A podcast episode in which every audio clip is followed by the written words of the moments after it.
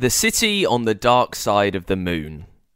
You're about to be let in on a huge secret, one that's been kept from all of us for thousands and thousands of years. If you've ever looked at the moon on a clear night when it's full and bright, you might have seen what looks like a face. The man in the moon has been gazing at the Earth for nearly 5 billion years, never turning his face away. In fact, that's the strange thing about the moon. Its orbit is locked into that of the Earth, tied by the surging tides, fixed so tightly that we spin together in the darkness of space like dancers, never turning away from each other.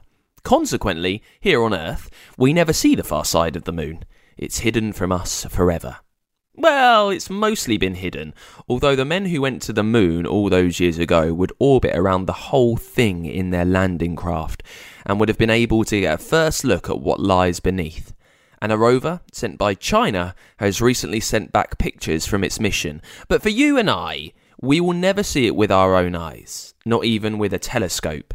Which is a shame, because there's something there that's extremely strange and interesting to see if you only could and something the rover has spectacularly failed to notice, even with the most advanced cameras and sensors. It's a glittering city, inhabited by strange beings, unlike Earthlings, in fact, unlike anything you might imagine.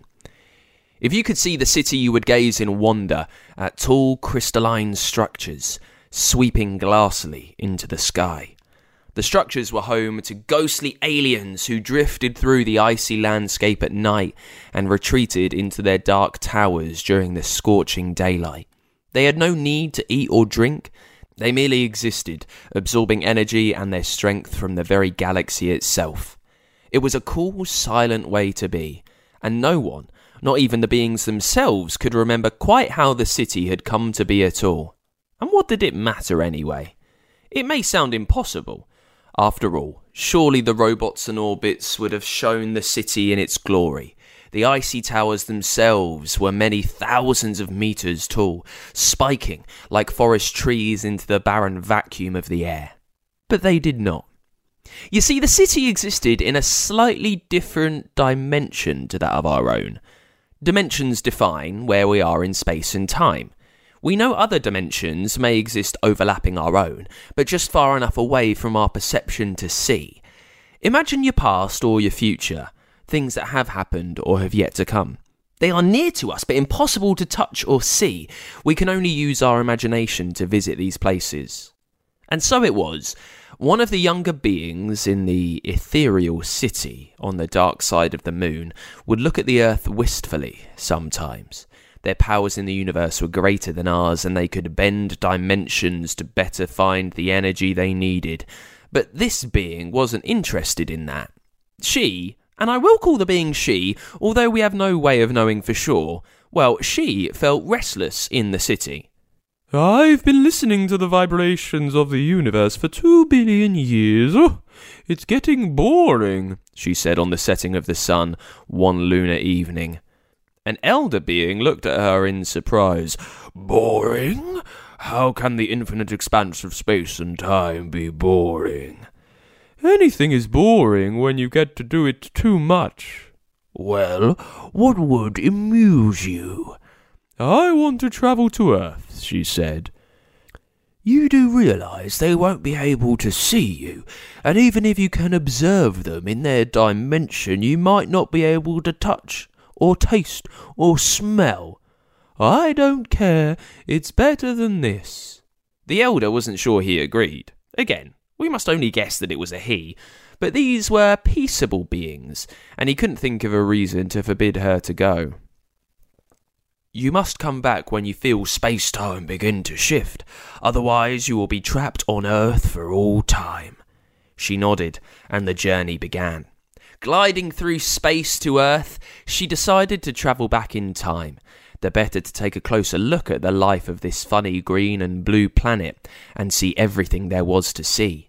Earth was young, bubbling lava and volcanoes made the ground shake. She could almost feel it, almost, and gazed in wonder at the new planet as it ruptured and moved. Then the sweep of forest and ferns, wind bowing their leaves and branches, she strained to hear the sound. The millennia rolled on. Because she was outside time on Earth, it passed in a flash as she absorbed the changes occurring. Life unfurling in every corner, from the crashing salty oceans to the deserts and lush valleys, with reptiles and then mammals peering and scampering through this new land. Birds sang, flowers burst into bloom, and she wished she could hear their songs and smell the flowers for herself. Sadly, the boundaries of the dimensions just wouldn't stretch that far. The dinosaurs began their long and violent reign. She particularly enjoyed that the power and the muscle of a T Rex or the screech and movement of a velociraptor. She felt excitement, something the beings in the city on the dark side of the moon didn't feel very much. The meteor striking the earth would have taken her breath away if she had breathed at all, and then she would have held her breath to see the planet begin to heal itself. Apes, then humans appeared. New civilizations from the Egyptians to the Romans, and then bustling cities and wars and peace and factories and roads filled with moving things, a deluge of noise that stretched into the skies as the skies themselves darkened with the smoke and smog. But the humans learned, and she was happy to see them solve the problems, learn to live in peace, and glowed to see a future where the planet was clean and full of hope. How interesting it must be to live on this planet and be part of the noise and bustle. You would never grow bored of it at all. Or at least, you would not if you could touch and taste, smell and hear. But she felt as if she was still in the crystal tower, trapped and merely observing. A creak and shudder in the space time interrupted her thoughts. She knew it was time to go. So, what did you think? asked the elder on her return to the icy tower. I would rather be a human than whatever it is I am. On that grubby, noisy planet, you wouldn't have time to study the vibrations of the cosmos with that racket going on. I don't think I want to study the vibrations of the planet. I just want to live. And never mind the cosmos. I want to feel the vibrations of the volcanoes, the wind on my face, oh, to smell the flowers and hear the birds and taste the salt of the sea. If you return and do not observe space time shifting, you can't come back, you know. I know, but I've made up my mind. Well, said the elder, I'll be sorry to see you go, but then again, I do like listening to the vibrations of the cosmos. Hm, we're all different, I suppose. The girl did not think the beings were all that different. She'd never found another, like her, who was curious about other things in the universe. And so she left, and as the space time shifted, she stood firm, knowing that return was now impossible. She assumed the form of a human child, and found a family to which she could be a part she began to live. Opening her eyes, she could smell cut grass wet from rain. A voice called her from the kitchen, and the smell of something delicious was carried on the air. The beings from the city on the dark side of the moon might be content to look to the farthest reaches of the universe to draw their strength. She, however, thought that strength could be drawn from much more simple things, things closer to home. Beaming, she shouted that she was coming, and ran through the dewy grass towards the kitchen door.